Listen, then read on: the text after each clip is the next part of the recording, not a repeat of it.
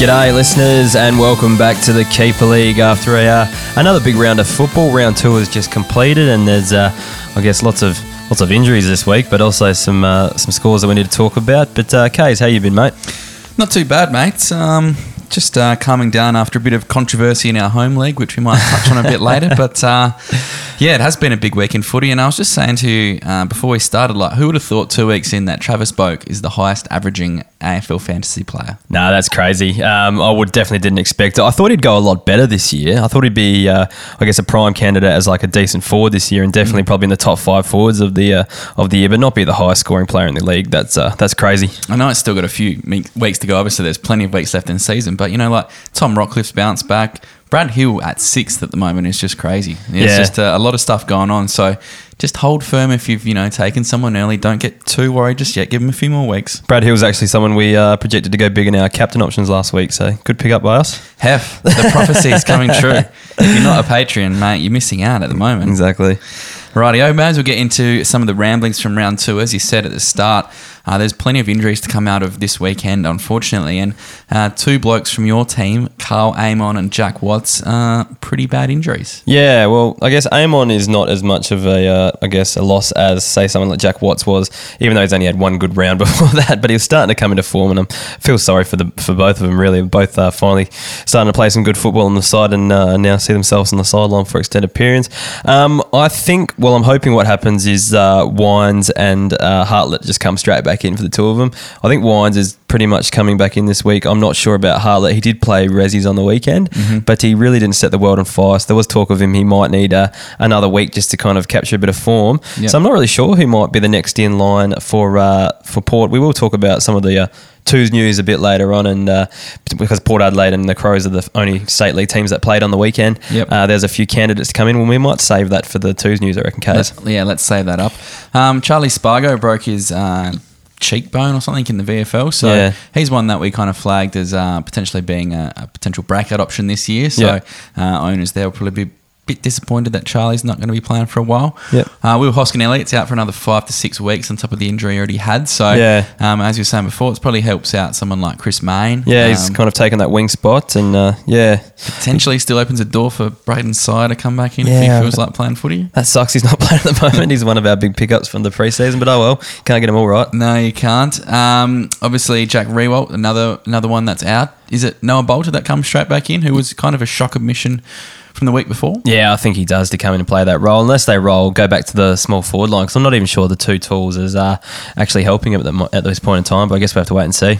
And other big news is big Sammy Jacobs, big source is out this week and potentially ongoing. So um, it looks like the big Rob will come in. Uh, Yep. You'd think he had a good game in the twos on the weekend. We can chat on that. And Yep. then uh, finally, some good news.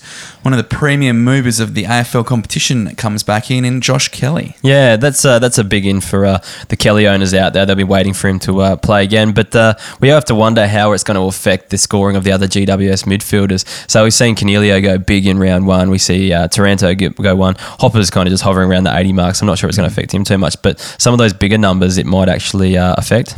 Also, probably doesn't help the chances of a Jye Caldwell or Jackson Hately come in at the moment, Yeah. especially when you know some of the B graders like Adam Tomlinson are scoring Yeah, quite well too, reaping the benefits. Yeah, so um, good to have him back, but yeah, we'll just have to wait and see how that affects their their midfield setup. All right, that's enough about the uh, breaking news for this week, and let's move on to the round rewind.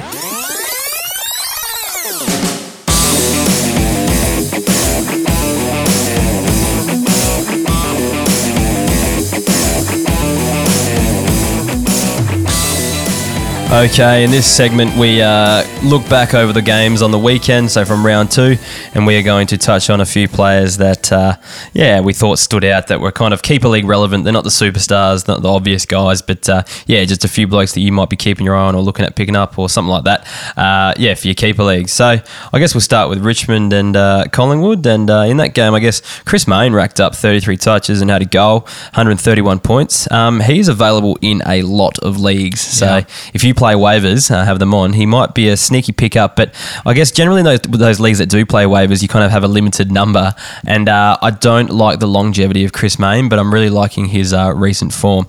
You can't really knock him though. No, know, you can't. know, and, and you know, if, if someone like Will Hoskin Elliott remains out, that's one guy that would be vying for his spot, and you know he's playing well. It's hard to you know when you're winning and you're and you're in good form, it's hard to knock people out of teams. Yeah, and the, I think that another interesting stat was if you take out his one injury affected game at the end of last season, in his last seven games, he's averaging around the 100 mark. So he's actually scoring pretty bloody well. It's good going for someone who's about to be delisted, you know, one Yeah. year into a four year deal or something like Or, that. yeah, and everyone was complaining about the worst contract in the world. It's still probably not the best, but he's actually given something back. Yeah. I've seen a lot worse. Definitely. Uh, Jordan Roughhead had a lot of marks across half back, had uh, 15 kicks for 106. Uh, he's a handy ruck pickup if you need one. And uh, yeah, I don't know, I don't know whether he's going to get that kind of ball every week, but uh, he can go big and take those intercept marks. And I really like the role he was playing.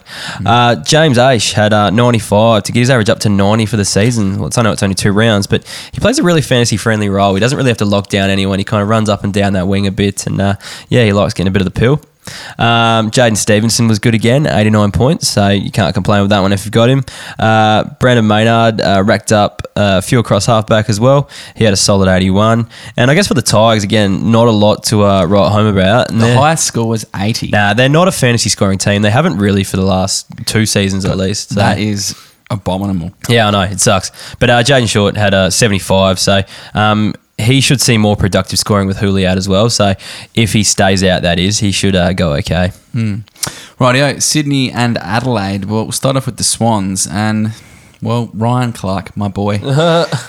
Good night, my sweet prince. After 33 points and a pretty average first game, I think you're off the kneeful for a run. It just was played in the worst spot. I don't even know where he was. He was just like floating around a forward pocket Yeah. and he looked horrible. Obviously, not the role that he would have gone there for or would have expected to be playing. I just don't know what the the bloody horse and the Sydney guys are doing. Nah, you can never trust Horse. He loves ruining players. he just looked like a lost sheep and just gave nothing. So I think uh, Ryan Clarke will hopefully gets dropped because it makes me not have to play him this week. but uh, yeah, a bit worried about him. And really, everyone in Sydney was quite trash on the weekend. Uh, obviously, Jake Lloyd's a genuine superstar. And He's only- too good for this podcast, mate. yeah, he's the only only one that should be playing. Like, and the worst thing is like Tom Papley actually looked good to the eye when I was watching the game. Yeah, I watched I the whole game, and he came out and only had 17 touches with the at the 66. Like he was everywhere, but just obviously just handballed or didn't seem to score. It was just very weird. But he was looking good. He was in the midfield, so maybe monitor Papley. But Yep. Yeah, Sydney are a bit trash. Uh, my boy Wayne at Milera still looking the goods with 89. Uh, so he's definitely uh, coming into those top 10 back contention, which I believe in heavily. The seed looked good his first game back for a 76 in a, a big barrel from outside 70. And Tex actually looked really good. Now, the good thing about Tex was he scored 84 and he only kicked one goal three. Yeah. So you feel if he's kind of pushing those scores and actually starts kicking a few bobbies, um, he could really kind of start pushing that scoring up. does worry me a little bit because that's kind of like that's a big game for Tex, and it's still only 84. I know it's the keeper league, and we're talking about uh, scrappy uh, bottom of the barrel players, but uh, I don't think he's going to get you that sort of score every week, and he can go low. So He can go low, but if he's only kicking one goal three and getting Oh, yeah, 84, yeah. I feel that that's like, you know, almost up to his ceiling kind of thing. And, and Yep. it's not. He had a horrible year last year, but a couple of years ago, he was definitely a uh, F4, F5, potentially F3 for a few teams. Yep. because he can be that you know easy mid 80 forward, and that's that's gold in some deep leagues. yeah. All right. Uh, any any more Crows players you want to talk about, Kaz? I don't think so. All right, let's move on to uh, a decent football club, and that's Port Adelaide, and uh, they played Carlton on the weekend. Took him bloody So- three and a half quarters to you know put away the worst team in history. Yeah, well, Richmond were the same last week, but they haven't been much chop anyway. Um, yeah, Scott Lycett, uh, he showed why he's getting paid the big bucks. Uh, he dominated in the ruck for 114 points. Uh, I'm not even sure it was McKay for uh, Carlton in the ruck, is that right? Or Uh, Phillips. Phillips, that's right. Sorry, um, that's uh, so he played against him. So not much, uh, not much chop, um, to quote your team name, uh, in the ruckman. So we can't really, um, we can't really talk uh, too much about his uh, efforts against them. But uh, yeah, to see 114 points scored for him, uh, it's gonna, it was a decent uh, turnout, I think. DBJ also had a good ton on the weekend. Yeah, he was uh, he was quite good. Uh, he had uh, 108, had 17 kicks, and uh, he plays that halfback role that's quite fantasy friendly. What I worry about DBJ, and I guess it kind of uh, helps with I guess what's coming out is his disposal efficiency could see him out of the team at some stage, um, especially if he's not playing that midfield role like he was. But uh, you know, if he keeps kind of running loose up and down halfback flank, he's going to be doing all right. Uh, Stevie Motlop popped up popped up with uh, three goals uh, to turn him up from his uh, 22 possessions. Uh, won't kick three every week though, so we can't really expect tons from week in week out. But again, just like Tex, pretty handy to have uh, lower down in your forward line. Um, Xavier Duursma continued to uh, continued like good form and uh, raised the bat for the first time, his first ton. That's a pretty good effort in his second game of footy. Yeah, especially when he had uh, 70 odd in the first game as well. Yeah. But I love the way he plays from a fantasy aspect, and uh, you know wearing that jumper as well kind of makes him extra special to me.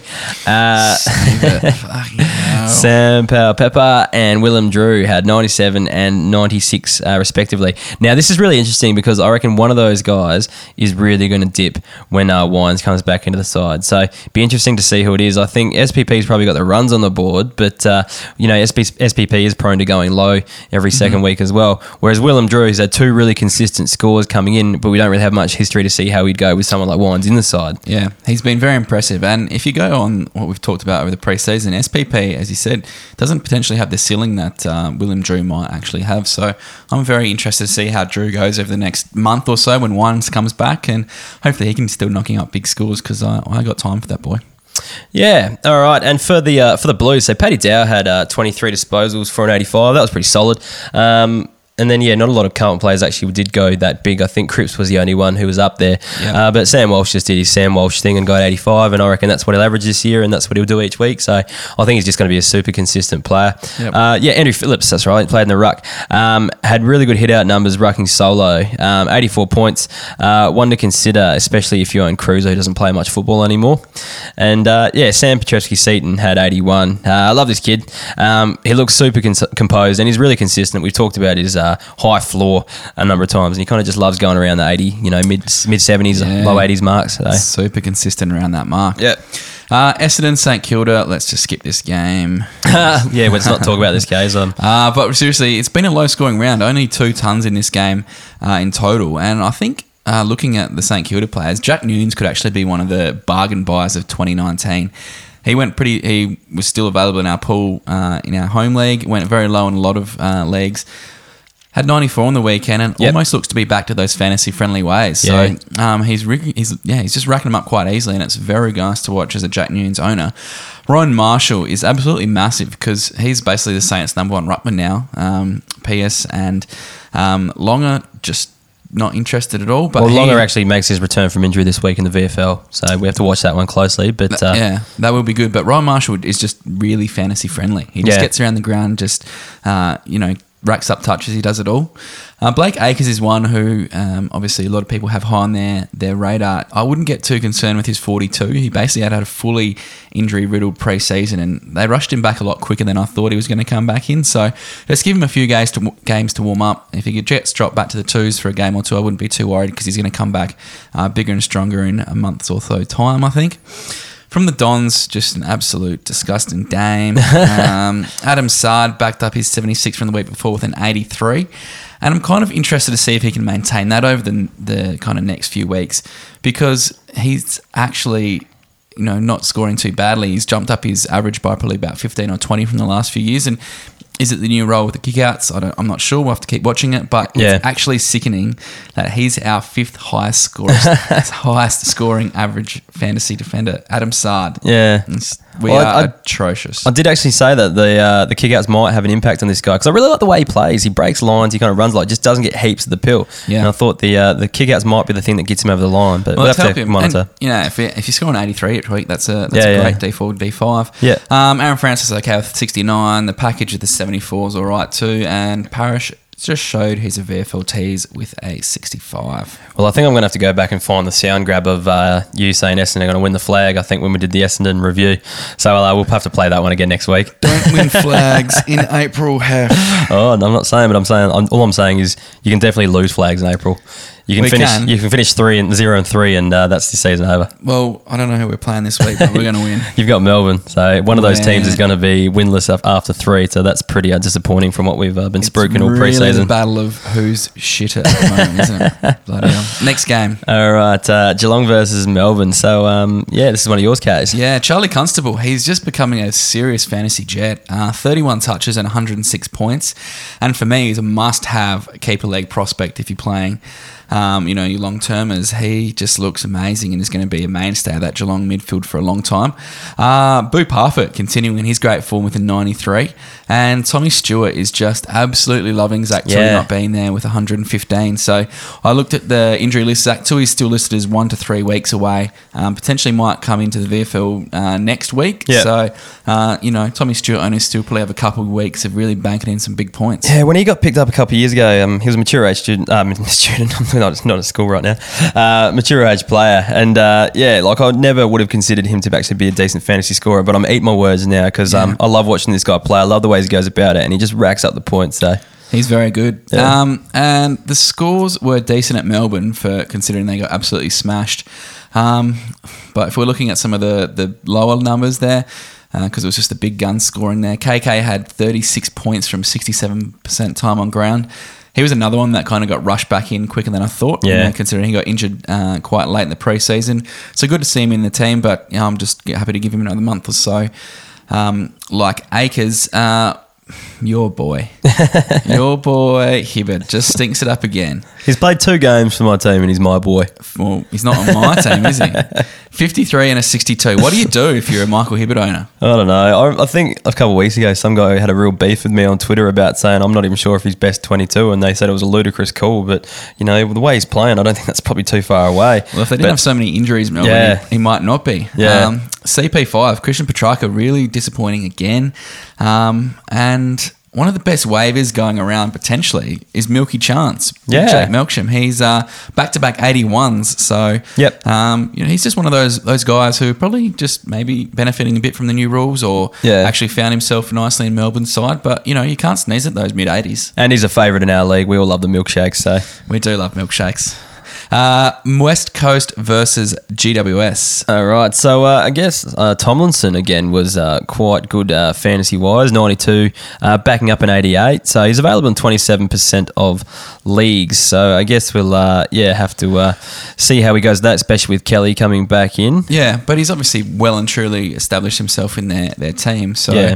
um, you know, when when there's someone, you know, you can't just neglect good scores like that. You know, especially if you're playing rolling teams and waivers. You know, got to get these guys in. Yeah. I've got a question for you. Yep. Is Heath Shaw gone? No, not really, because he just did this. He's done this the last three years. He just every now and then comes out with a, you know an eighty-one week, a sixty-two the next week. He averages around eighty pretty much every season. And I think the kick out, like if, if we didn't have the kick out numbers this year, I would probably say yes, like he's gone. But he's still going to take a few of those. You know, I reckon that's probably just. I didn't actually see this game, but it could be a result of him just not taking as many this week. So Well, yeah. Well, Yeah. Zach Williams is slowly starting to find the ball. Yeah. Yeah, an 89, whereas Heath Shaw's coming off 62s and 77s. Yeah. I just would have thought that would be naturally higher because you know even if Williams is taking a lot of them, Yeah. Heath Shaw should be taking a lot too because he, he's been doing it for so many years. So Yeah. the question is, you know, is is uh, age getting the better of Heater? I'm not sure, but Yeah. probably give him another few weeks. Yeah, definitely. because of his uh, longevity in the game. Yep. Interestingly, Tommy Hickey delivers, and Nathan Vardy absolutely stinks on the weekend. and which one do you own, Case? I own Vardy, but he's not playing for me. I've got this good guy called Tim English who's, you know, is dropping 69s for fun. Um, Tom Hickey, 102. That's a serious game for a, for a guy sharing the ruck duties. Yep. Especially because they got absolutely pasted uh, the week before, as you mentioned on the pod. You know, basically only scoring you know three points over how many hitouts they had. So Yeah. good to see that they've kind of got their, their stuff back together. But GWS were probably you know only rucking Dawson Simpson, so can't take too much into that. Plus, there's Nick Nat coming back at round nine, they reckon. So It'll be a freak if he gets back from that Yeah. from that that quickly. Uh, JJK started off slowly with his 61. Um, give him time. He was probably another one rushed back into the fold uh, after their their um, first couple weeks. So you know he's one that will slowly develop and you know get up to the 80 average, I reckon. And Brad Sheppard's one that's um, you know just interesting. He's had a 91 after an 85, and you know just looks to be that classic D4 D5 that would have gone pretty late in some drafts, especially seeing as he was injured to the back end of last year. Yeah. And, um, yeah, just one of those ones to keep an eye on because these guys, are, there's always one of the, one or two defenders who just get written off. Sometimes don't even get picked up. Who Yeah. can be quite handy, and he looks to be you know going all right this year. A lot of these guys are going to be your streamers as well. So guys that you come in for a week just to kind of fill a hole and you try to project who they're going to score well against. So Brad Sheppard's a really good option there. Yeah. Rightio, Heffy, you've got the Brisbane North Melbourne game. Yeah, so LDU, I guess, pressed his case to be mentioned on this podcast again. So I think we've only talked about him once, and uh, the guy who owns him in our league doesn't like the fact that we don't really talk about him too much. He reckons he deserves, uh, you know, a bit more credit. So um, He probably yeah. deserves it after the weekend. Yes. Yeah, exactly. So yeah, we, we did talk about him the first week of JLT, Dan, if you're listening. So I don't know if you're listening then, but uh, yeah, had a good game on the uh, good game on the weekend, and I'm starting to warm with him. His 90 on the weekend was pretty pretty impressive. So especially in a losing side where you know they weren't like you know It's true. Yeah. Uh, he still needs a few, you know, good weeks for me to get really excited about him. But Yeah. he's, he's tracking well. promising. Uh, Lou McDonald had 78 from 20 possessions in like another nearly performance, which is how I describe his career. Just nearly, not Yeah. quite. Apart from that first, you know, couple months of Uh, yeah. his career, he was like everyone needed him, and then he's just become nothing. Exactly. Uh, for Brisbane, though, Daniel Rich turned up again. So I don't know. Could we finally be seeing the full potential of Daniel Rich? Loving the kick and rolls. Yeah. He's just uh, he's just racking them up off half back, and But probably um, even to Alex Witherden's detriment at the moment. Yeah. uh, Rich is well and truly outscoring him. Also floating up the ground, I guess, and just taking marks across the wing. So on that next wave, and he's generally the guy who's standing there just catching the pill after it's been kicked out of the opposition's uh, forward line. So I really like that role he's playing. Oh, they'll probably start mounting up on him soon, but we'll have to wait and see. Yeah. Uh, Jarrod Berry took a lot of marks and kicked a goal to uh, get to 104. That was a good fantasy performance. Yeah. Uh, Oscar McInerney, the big O, the sizable O, the uh, the large O. Above For his- average. O. Yeah, for his uh, standards, he had a really good day. So uh, I'm not expecting 83 from him every week, but he uh, popped up and kicked a couple of goals and kind of took some clutch marks and kicked some clutch goals at times. I think he had 2 in a row at one stage to get him in front. So Mm. Yeah. that was pretty impressive. And uh, yeah, Rhys Mathieson, the beast mode, he's done it again. Uh, another 82 to bring his season average to 81. Is this Uh, just going to be a recurring nightmare for me each week? well, he's on your never again list. If Yep. you were to go, you know, have you've got the you can go back in time and, and draft night. Mm-hmm. He's on your never list, never again list back then. Would you pick him up now, knowing what he can do this year? It's basically my three never agains. I took. I had the chance of choice of Ben Keays, Yeah. Rhys Mathieson, and Darcy Tucker. Yeah, and I chose Ben Keays. So Okay. yeah, that's how well I'm going when Yeah. Tucker's turned up and me Rhys, Rhys Mathieson is scoring 80. So um, oh dear. Yes, I would have. I'd probably take Darcy Tucker if I'd have one of those three again. But beast mode, Oh, I'm back on the beast mode, and I'm looking like I'm being down at the bottom of the ladder next year and uh, this year. Sorry, you can and have uh, him. Look, yeah, if you just want a be able nice to get him 80 average forward, go Yeah. for it. But you know, I want some breakouts, and not just this boring 80 shit. All right, we'll have to wait and see with Mathieson. To be to be fair, I don't know if he's going to keep this up, but it's uh, pretty good to see just after years of you know hanging shit on the guy. True. Hef Hawthorn Bulldogs. Yeah, the Warpedo. He was awesome again. Uh, scored 97. He's just super consistent. He won't be a forward next year looking uh, at the way he's he a plays. genuine mid. Yeah. at Hawthorn at the moment. So yeah, take advantage of that forward status as he plays, but he just looks like he can. Play, he's going to play football for a long period of time to come, and he's got a family friendly game to him as well. Uh, James Cousins had another solid game. He scored ninety eight. Uh, he's really stepping up in Mitchell's absence. Still not sure how either of these guys are going to go um, back with say when Scully finally like fully gets up and running, and then you know next year when Mitchell does come back, how it's going to affect them. But uh, Sheil out for now does help both of their scoring potential. I think. Yeah, Cousins is a real centre bounce attendee, whereas Scully's never going to be that kind of guy as well as the outside guy. So Yeah. I'd be more worried about it, yeah, when yeah, Mitchell and Shiels are kind of operating in there. But, you know, um, um, Burgoyne's out again. So, you know, Cousins isn't losing spot, I don't think, this year. You know, Yeah. like, you're not dropping him. He's yeah, been yeah, no, too definitely well. not. No, just uh, yeah, wondering when they, you know, there's just a lot of mouths Yeah, to feed in that Hawthorn midfield. That's all. Of course. And from the Bulldogs, Uh, yeah, Tory Dickson turned up. Uh, so if Western Bulldogs are going to be more competitive this year, he could get, on the end of a few. So he's kicked three. So he had to kick a few goals to get to his 100. But Yeah. if they play this style of footy, there's no stopping this guy from getting a, say, 75, 80 average, I think. He's always been a bit of a tease though. Yeah. Like he can easily crack a ton. Yeah, yeah, and then yeah. he- the next week he'll get thirty. Like he's a very, very um, unreliable forward. No, when, there's agree. a lot more reliable forwards in the game. So I'd, I'd steer clear, but you know it, it depends on what their game style is. You're correct. Yeah. Uh, Caleb Daniels scored 98. I'm loving his roll across halfback. Uh, he could be Mm. a good trade target for next year because he's not going to get his back status this year. Yep. But say if you, you're thinking next year, well, you, you know, you know you're light on defenders and you think you could need someone, you might be able to pay up a little bit, but to get him as a defender next season, again, it's a bit early to probably be banking on getting him a, a back status next year because next week he could be playing forward again and who knows. But definitely wonder because this could be a good little trade strategy if you're, you know, not really contending this year and you need some defenders. Could be uh, a good way to go. I love that you're thinking long term there. and that's- oh, My that's team really is nice. cooked. I've got this uh, Premiership Cup sitting behind me. I've won it. I'm rebuilding. I'm good to go. So We're yeah. playing each other this week. I Oh dear, I'm gonna get equally as- flogged, I hope you're reckon. equally as trash as you have been the first two weeks. All right, uh, Josh Schache scored 87, My but boy. he um, needed four goals to get there, and he won't be doing that every week. But there's some really positive signs from him, you know. He looked good. Yeah, Yeah. I watched the replay, uh, the highlights of that game, and he just yeah, there's something about him. I said that in the preseason. I, I rate this kid, so Yeah. happy to see him doing well. Yeah, I actually completely shunned uh, your Josh Schache call, so I'm probably eating my words a little bit now. He's probably a bit better than useless, but uh, yeah, God. we'll have to wait and see. You'll finally listen to me one day, mate. Uh, and Hayden Crozier uh, was solid with 22 possessions for an 82, and I think he'll go around that mark. The low 80s, the high 70s, but he's pretty consistent for that. Yeah, he, he's a solid contributor. Uh, Gold Coast Fremantle. Jack Bowes alert. Jeez, the kid was so damn close to scoring a ton. I was just waiting for a tick over. I was watching that last half. I was just he was he had a 61 in the first half. He was dominating. A bit quieter second half, but he had the 98, and he just looks like he's getting more confident and confident each week. Um, in the pro keeper league, I was devastated by taking Jack Martin. Now I accidentally clicked him way too early, but he actually is looking amazing. Like Yeah. I watched him uh, in great detail on Sunday, and he Yeah. was just everywhere. That goal he kicked was amazing. Yeah, and he's just gut running. Like Yeah. he he is. A ser- he's actually kind of got to that level that everyone thought he was going to get to, and it might not be always their fantasy relevant, uh, fantasy wise. Sorry, but if you actually just want to watch a, a kid play some seriously good footy, Jack Martin's playing at the moment. Um, yeah, he took his next step, so he scored 112 there. Darcy Macpherson uh, continued his good form with 79. Uh, Sammy Collins was, looked really good there too. Took a lot of good intercept marks and had 76. Um, Will Powell, who I said probably falls off, but uh, Yeah. he didn't. He had another 74, so he was good. And Nick Holman scored 48. No surprise. Um, Awful. yeah. Uh, bad scoring from Freo in that game, except Brad Hill, who we mentioned is absolutely flying. He had 129, and, and Nat Fyfe's obviously a gun. He had 119. But apart from that, I'm a bit worried about Andrew Brayshaw and Adam Cerra. So Yeah. Brayshaw at 73, which is okay.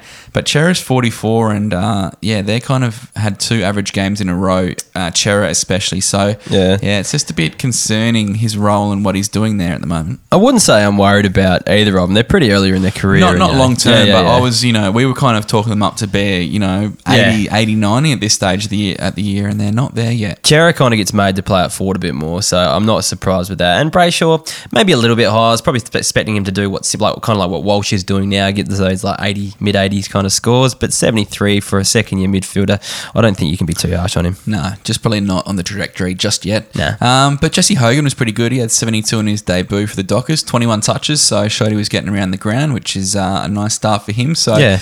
Um, that's you know pretty positive for Hogan owners who might have been expecting the worst a couple of weeks ago. So that's the wrap on round two, and let's move into some news from the twos.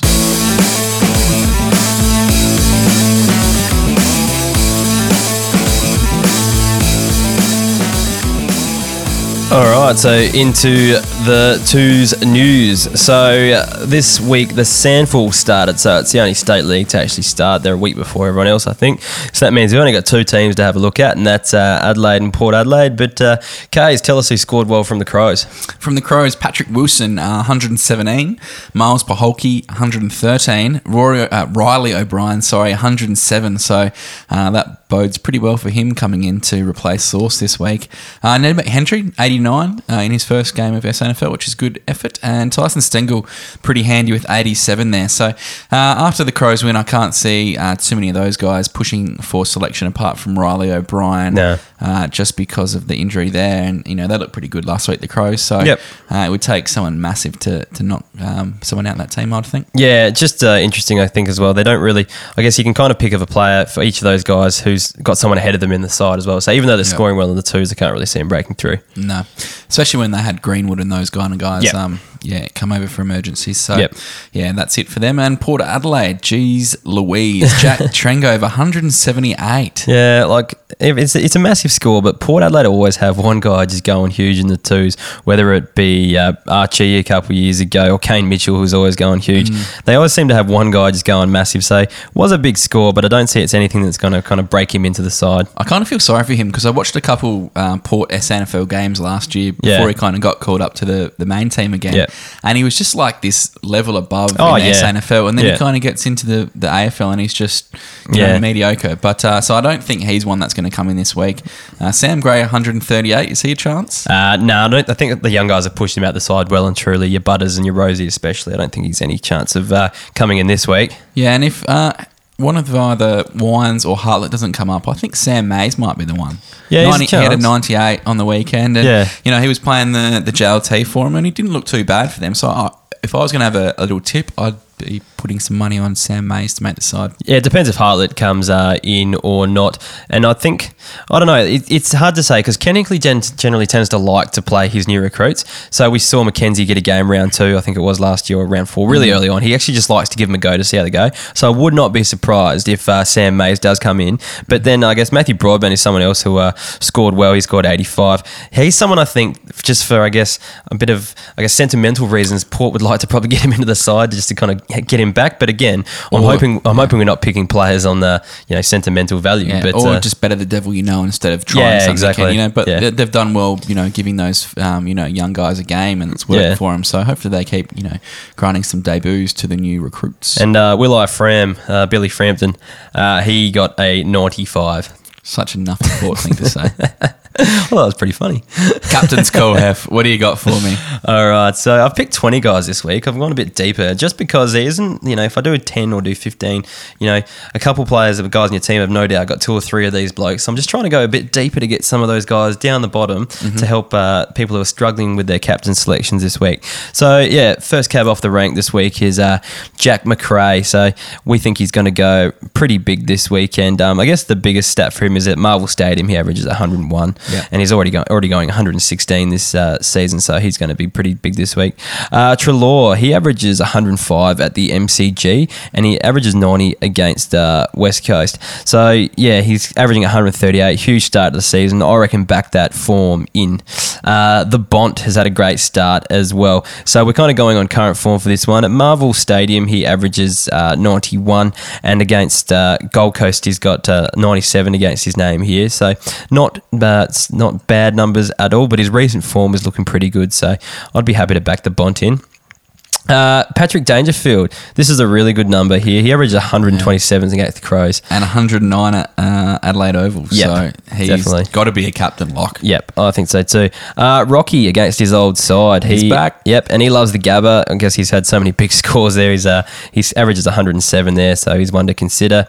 Uh, Jake Lloyd, um, he is on fire at the moment. Uh, doesn't have the best record against Carlton, but uh, he's averaging 126 at the moment. So again, who should continue that form on a fast deck uh, that's built for fantasy football. Boak. Jeez, this guy is going huge. We've actually got, I've never thought I'd have him as a captain option, you know, this stage in his career. I never thought he'd be leading the AFL fantasy points. It's amazing. But uh, yeah, 93 average against Brisbane, 89 at uh, at the Gabba. But it's his recent form that we can't kind of look past, and we think he's going to be maybe not as high as he was the last couple of weeks, but we still think he's going to go well over 100 and uh, yeah, be a decent option to put the C on. Uh, Lachie Hunter just Jet. going on form. We think he's going to be a, a good option. Uh, Rory Sloane as well. He averages 107 at Adelaide Oval and 98 against Geelong. Him and Danger seem to always have good battles against each other, so we think he'll be in for a big one. Lachie Neale, how good was he on the weekend? Yeah, massive. Just stacks to the pill and uh, looking like a real leader in that uh, would- Brisbane Lions. There uh, would have been a lot of uh, people who took him early who would have had very tight sphincters after round one, and then round two they would have been very relaxed. Really busted out. So, yeah, he's going to be good. Uh, the Crouch brothers are also uh, really good captain options, uh, particularly Brad Crouch. He uh, scores really well against Geelong. He's averaging 120 against those guys. So, he should be a decent option if you're really battling. Just hope he doesn't get injured. Uh, Beams averages 113 against West Coast. So, he's a decent one to look at. We're going to back uh, Coniglio in again. Yeah, he can't be that Um, bad two weeks in a row. Surely he's going to bounce back. So we'll give him the benefit of the doubt. Lachie Whitfield's another good option. Um, again, just going by last week's game, I think he's going to continue against uh, Richmond on his home deck. Uh, Brodie Grundy um, against West Coast. Now their their rucks aren't the probably the strongest going around at the moment, and uh, he just averages in the 90s against West Coast and averages 95 at the uh, G. So he's a good one. Brad Hill, we're going to back in now. I'm a bit more skeptical this week on him just because he doesn't score that well against St Kilda, but uh, yeah, looking at him last week and he's on his home deck this week. So They yeah. just keep giving it to him. Yeah, that's his, he's their go-to mover of the ball, really. Yeah. Um, Cripps, uh, Paddy Cripps is another one that we think is going to go okay. 97 against uh, Sydney and 95 against, uh, sorry, 95 at Marvel Stadium. Heppell, we think he's uh, going to go okay, just going on recent form against Melbourne and at uh, the MCG, but he needs Please to lift. okay, he please. needs to lift. And uh, Fyfe is the last rounding off our top 20, um, a, player who averages 104 against St Kilda. So he will be a decent captain option. Now, we base uh, all these uh, captain options off our official projections that you can grab off our website as a Patreon subscriber. So now we're going to go with a few uh, tweets. Uh, we call this, the, I guess, the captain's call. So, uh, people have tweeted us in whether you know a couple captain options who we think we should take, and we're going to have a look at them, analyze them, and see who the best option for their team would be. So, Kaes, do you want to read out the first one? Yeah, uh, at Mitchell Swan. Danger versus the Crows in SA or Treloar versus the Eagles at the MCG. I normally liked to lock Danger in, but after Treloar's early form, gee, it's tough. Yeah, I don't think you can go wrong with either of these guys. It's a pretty good situation to be in. Uh, we've actually got Treloar pre- projected to score 134 and Danger to score 132. So you know you're costing yourself four points there when you add in the captain uh, double up, double up. So uh, I don't think it's going to matter too much. But uh, Danger that 127 uh, average against the Crows, I really like the prospect of that. Yeah, I'm going Danger just on my gut. I think he just thrives on, you know, the Crow supporters' hatred of him. And even though I'll probably be a few kilometres down the road having dinner with some friends, I know I'll be able to hear the boos from those Chardonnay sipping grannies when Patrick Dangerfield gets the ball. And I reckon they'll be booing probably around 35 times. So They've probably forgotten who he is, I reckon. So. uh, who's that guy? Go number 14. They're useless. Anyway, so yes, a bit of. You're not going to lose either way, Mitch. Um, so at 17.7, Macrae, Jaeger, or an outsider in Cripps or beams for captain. well, that's an easy one, Kaes. What do you think? Yeah, Macrae versus the Suns at the Dome. You just can't not captain Jack. Agree 100%. At Luke Matter, 15, captain, Oliver, Bontempelli, or Bradley Hill. Yeah, I like the idea of the Bont. Uh, averages 97 against Gold Coast and 91 at the uh, Marvel Stadium. It still sounds weird saying that. Uh, Oliver should go right after last week as well, but he only averages 78 against Essendon, so uh, that uh, kind of scares me a bit. And we've talked about Brad Hill, how we don't mind him as that left field option, although he might not be left field after this week. He might be a genuine uh, contender. This is a real risky one. Like, you Yeah. know, Oliver's, you know, had the bad first week, the good second week. The Bont's Yeah. been pretty good, and Brad Hill's been sizzling. But, you know, it wouldn't surprise me if Oliver goes 150, Bont goes 90, and Hill goes 70. You Yeah. know, like, you, you, it's a bit of a, it's a really tough one. Also, wouldn't be surprised if that was the complete reverse order as well. Yeah, exactly. I would go Clayton Oliver just because I think he's just that much better uh, scoring wise. But you know, he he's been mixing his form, and the other guy's been going quite well. So I'm no good to you, but I'd go Oliver. All right. Cool. So that wraps up our uh, captain's call, and we're going to move on to the trade review.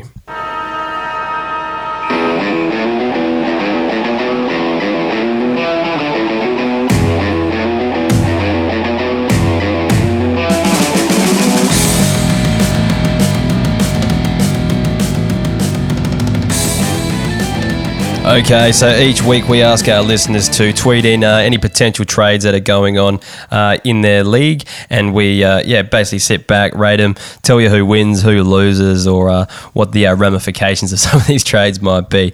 So uh, the first one we got uh, sent in this week was from Stando101. Uh, he's offered Hall and Shiel for Lachie Hunter, and the cracker said no after sitting on it for three days. What do you think about that one, Kaes? I love the use of the word cracker. Yeah, I haven't known that for a while. Um, Lockie Hunter's looking very, very good. I think he's going to be a, a top 15 uh, midfielder this season. He is just taking it to a new level.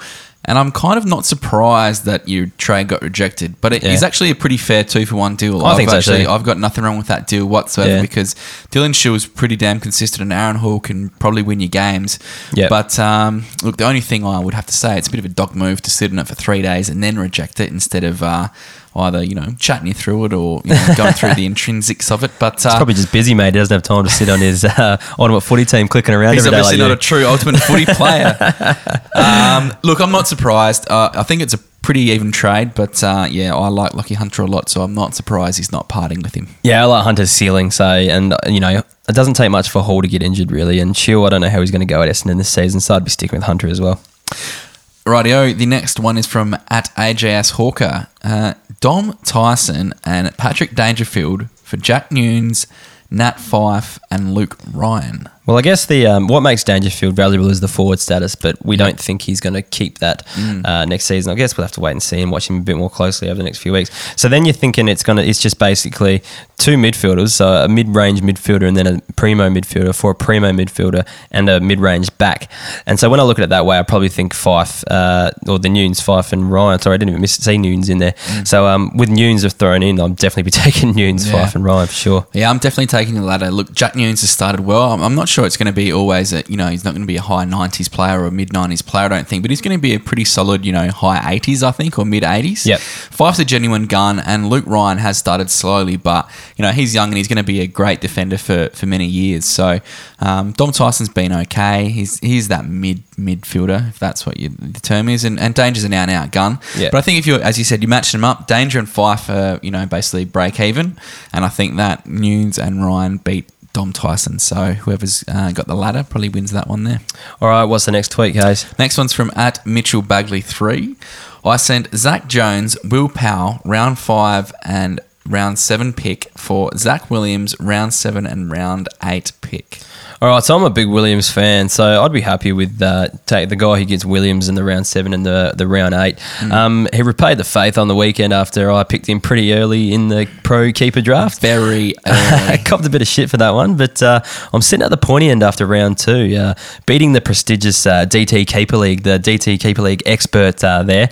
So uh, I must be doing all right if I'm knocking that guy off. I had a stinker thanks to Steve Coniglio. Uh, that burnt a lot of coaches, I think. It did. Uh, look, yeah, Zach Zak Jones, he's just so unreliable. And Will Powell started well, but you know, you you if you're looking at long term, you know those guys could be good, but you've got a lot more uh, faith in Zac Williams becoming a, an out and out gun. All right, so uh, that wraps up the trade review, and we'll move on to start or sit now. So, MP Punchy is asking us battling to decide which two to field this week in my struggling midfield: Zorko, Redden, Hall, Harmes, with uh, Macrae and Zeret as his first two midfield spots. So he needs two out of uh, yeah Zorko, Redden, Hall, and Harmes. Who do you think, Kaes? Yes, now Hall was very, very piggy on the weekend, and I quite like the look of that. So he's my first in out of those three. Yep. Uh, James Harmes has been a solid, you know, 90 scorer this season. Yep. Uh, Jack Redden has been down this year, and that's potentially due to the rise of uh, Dom Sheed, I think. And Yep. and Zorko's been pretty quiet, but he's uh, one that can go big. So Yeah. I would be leaning towards Hall and Zorko. Oh, Um, geez, I agree 100%. Yeah, weird. just because you know, if you want you, it's kind of like, do you want to be safe? If you want to be safe, take Harmes with your ninety. If you Yeah. want to be a little bit more risky, then potentially Redden. But if you want to be, you know, all in, I, I think it's got to be Zorko and Hall. Yep. Uh, the second part to that question, Heff, was would you back in Sean Darcy versus St Kilda or Tim English versus Gold Coast? I think English is going to get absolutely monstered by Jarrod Witts this weekend, so I'd go with Darcy. At least he's got a chance of winning and hit it out. Yeah, he uh, got belted by him in that JLT. JLT game, Yeah. and uh, I'm a bit worried Bit scared for Tim for him. English this weekend. so please, Tim, uh, yeah, eat your wheat bix. Don't worry, mate. I'm playing you this weekend, and my ruck is uh, Paddy Ryder, so you don't have anything to worry about. Sweet.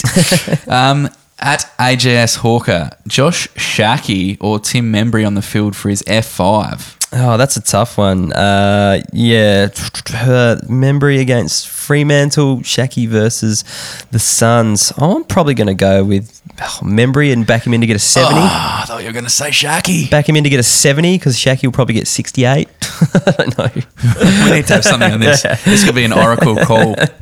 Uh, nah, Shaq attack for me. At home, in the dome, against the Suns. You know, like it's, he's going to kick another four. Oh, well, two different answers for you there, AJS Hawker, with little conviction. So we don't think we've helped you there at all, but uh, good luck, mate.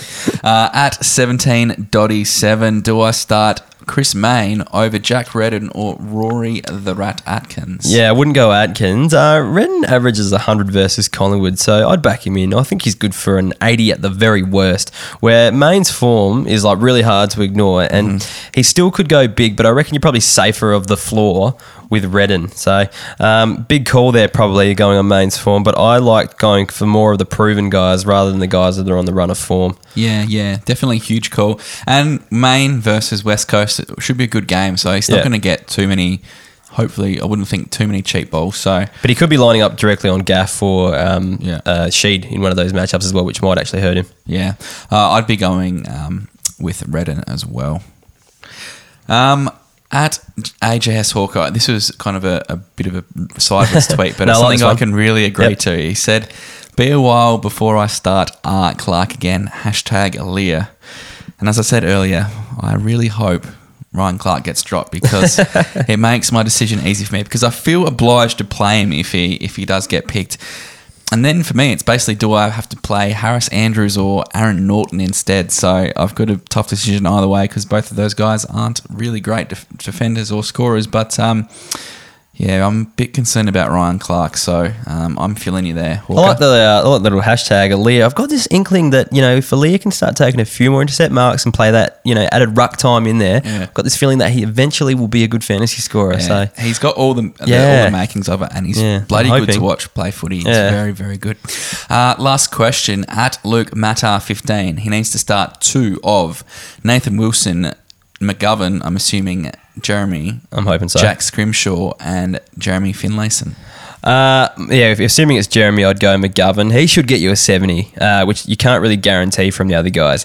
Uh, he goes at 77 against Collingwood and 71 on the G. Um, so that's probably the person I'd back in first. Then I'd, I don't know why I'm saying this, but I'd probably give Wilson one more chance.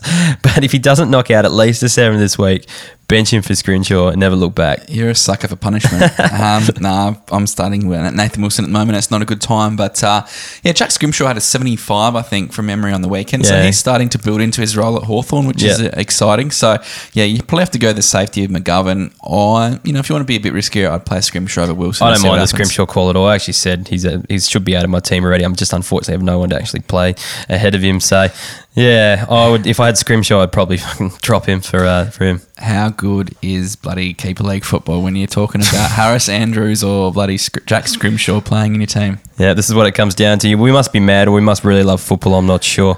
Anyway, speaking of uh, blokes that love football, we have quite a few listener tweets this week to get through, so we'll kick them off now.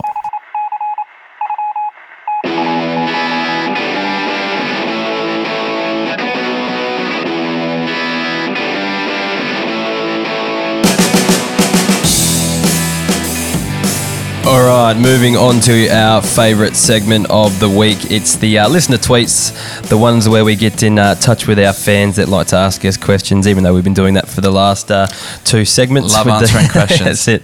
Uh, all right, the first one for this week uh, at D. R W A R 41. How aggressively should I pursue Ebert in the hopes that he'll receive uh, forward eligibility? I'm thinking I'll have to deal Gaff, Sheed, O'Meara, or Sicily to get the uh, get the job done. Uh, FYI, I'm stacked at midfield with the three mids mentioned, Cogs and Neale, as my five starters. Dear Lord, do not do that trade. Yeah, take the finger off the button. It Just is not move. worth it at all. Your forwards would have to be so shit to even think about doing that. It's it's actually crazy. Brad Ebert is 29, and this is a genuine anomaly of a start to a season for him. Yes, he's averaged 100 a couple times, but he's 29 and you're banking on him maybe getting forward status after a couple good games. It's just so risky. And if you think about it, if you're playing the long game, you're playing a keeper league. You've got Stephen Coniglio, Lachie Neale, Andrew Gaff, Dom Sheed, and Jaeger O'Meara running around your midfield. You're going to win so many games with those guys for so many years to come over Yeah. the next five or six years. So many points. Brad Ebert is just a dead end. Do not do it. Uh, one thing I will say as well is the ball is coming to Port's forward line a lot at the moment. And, you know, everyone thought beating Melbourne was such a big feat, but they absolutely suck at the moment. They got so run over by Geelong, it wasn't funny. And then we played Carlton, who aren't the greatest defensively, and they still did pretty well against us. So Port always have a tendency to start really well. And uh, every game, I reckon, at the start of the year is free flowing because everyone's actually trying to win. So what happens later on, I guess, is people start to preserve percentage, especially those guys down the bottom ladder. They don't, they don't want to get flogged. Coaches want to look better, not look like they're getting done by 100 points every week. So they start to clog it up. But we don't usually see that in the first few rounds. So I think this has kind of aided Ebert's start to the season in a way that the ball, every team's really playing free flowing. They're not clogging up the forward lines or anything like that. Um, I guess the new rules do change something, but you know, once the ball's bounced, there's no reason why a player can't go clog up and sit in the back line, sit in space. So I think the kind of start of the season uh, trends that we tend to see tend to dry up after a while every year, and they start to become more defensive, and it gets harder for teams to score. So I think this will affect Ebert there. So try not to get. I know this is a very long spiel, but try not to get uh, caught up in this whole Ebert uh, start because it can change pretty quickly. And do not trade James Sicily for him either. Nah. That's also a horrible idea. Yeah. Just leave him alone. He's not worth it. Yep. Uh, at Poop Fantasy One sounds like a bloody good time. Yeah, well, I Uh, think his uh, fantasy team, fantasy um, mustn't be going too well at the moment. But anyway, uh, thoughts on Alex Sexton as a keeper prospect? Um, yeah, I reckon he's looked okay the last few weeks, but he's one of those players that I reckon needs snags to be really relevant. And Gold Coast, at the moment, I don't see them coming that often. What do you think, Kaes? Yeah, he's been very impressive at the start of the year, but he's been one of those guys that's been a bit of a tease for quite a few years. He bobs up every now and then like this, and everyone goes, "Oh shit, I need Alex Sexton. Where is he?" And then he disappears. Like he's 25, so he's no real spring chicken, and it probably depends on what you need to offer if you want to trade him in, or if he's on a waiver. You know, how many waiver choices do you get? But end of the day, when you come to, you know, if it's a keeper league and you're keeping half your squad or 15 players, I find it right now at the end of the season for me to be going, I reckon Alex Sexton would be a keeper at the end of the year. Yep. He might be a redraft in a keeper league, but he's n- for me, he's not a keeper. Yeah, no, I'm, I think the same. He's going to be very hard. Well, he might make my keepers. That's how bad my team is. But uh, yeah, I don't. I think the same. If you're if you're going okay, Alex Sexton might not be one that kind of makes the cut. But uh, yeah, definitely can pop up. One of those streamer options that can score big every now and then, and something to look at. And we've got a specific tweet for Hefola here from Bob, Bob Sacamano Jr.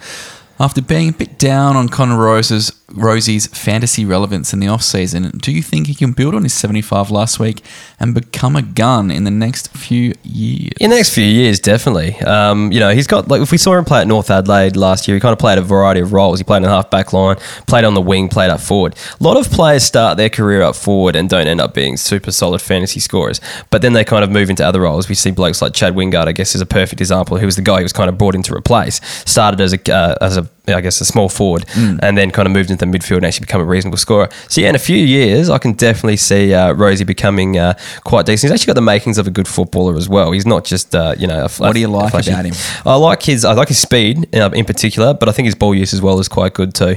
So uh, yeah, no, I think he can definitely later on move up up the ground a little bit more and pick up, play a bit more prominent role for Port Adelaide, and then his fantasy scoring will come from there. Now, before we wrap this up, I just want to take a bit of time to have a, air a bit of a grievance from our home league here. Now, I think we need like a bit of a jury, and uh, Yes, you're gonna I would like. I put something out on Twitter during the week, and I'd like a bit of feedback for anyone who listens to the pod. Basically, we have a coach in our home league who has gone in the last two weeks deliberately playing a donut on the field because he doesn't have a fit ruckman.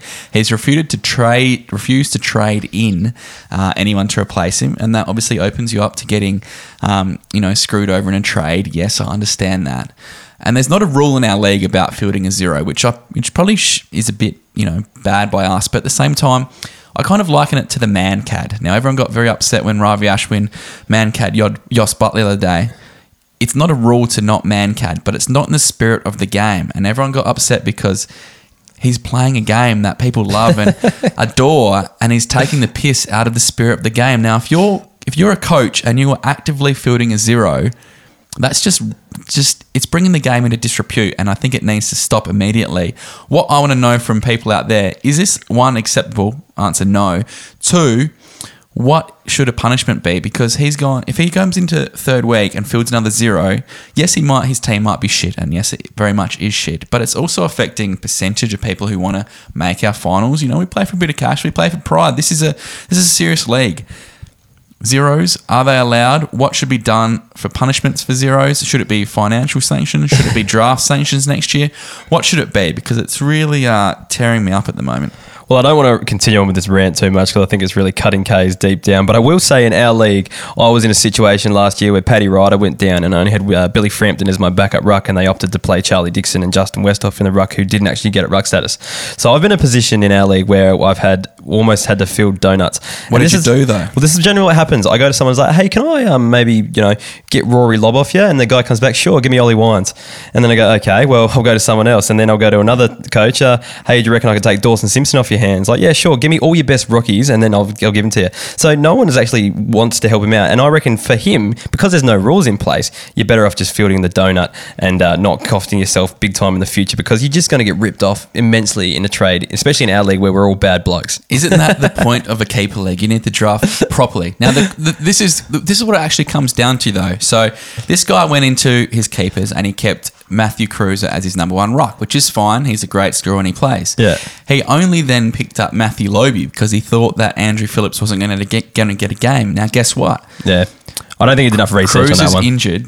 Yeah. Lobbe's not playing, and Phillips is averaging 84. So Yeah. I think it's his own dumbass fault for not drafting the only other person who you can handcuff with. You should have to pay a penalty, whether it's your team gets screwed over, whether it's you lose a draft pick next year, or whether you get fined. well, his penalty is he's finishing the bottom of the ladder, and uh, yeah, I don't know. But it's not about that. It's about how it affects the whole league. Yeah, I guess. This is what this is what Melbourne got fined for all those years ago. Let's uh, let's move on, and we'll let the uh, we'll let our listeners, if they've listened this far and actually care, we'll let them tweet through their thoughts. But we better wrap up the uh, the show for this week. So just before we finish, um, our Patreon uh, subscribers they've dried up a little bit at the moment, but uh, we've added a, a few things to the uh, to the list. So I guess we're putting all the SANFL scores, the VFL scores, the WAFL scores, and we'll have a crack at getting the NEAFL scores up there. They're harder to find, but uh, yeah, we'll have a crack at getting those up there too. So again, you can go on the individual websites for all these uh, these scores, but they don't always give you the actual fantasy score, and they don't give you averages. So we'll be giving what these guys are averaging at the state level, not just week to week scores, and then we'll let you compare them to each other to see who's coming through.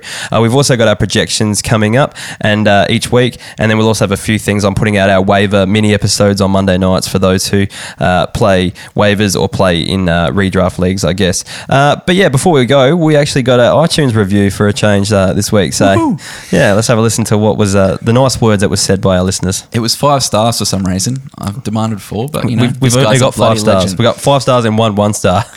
Uh, it's from N Quasar. Thorough look at more than just fantasy relevant players. Great conversation and good banter. Highly recommend for any draft or keeper league player. Thank you so much for that review.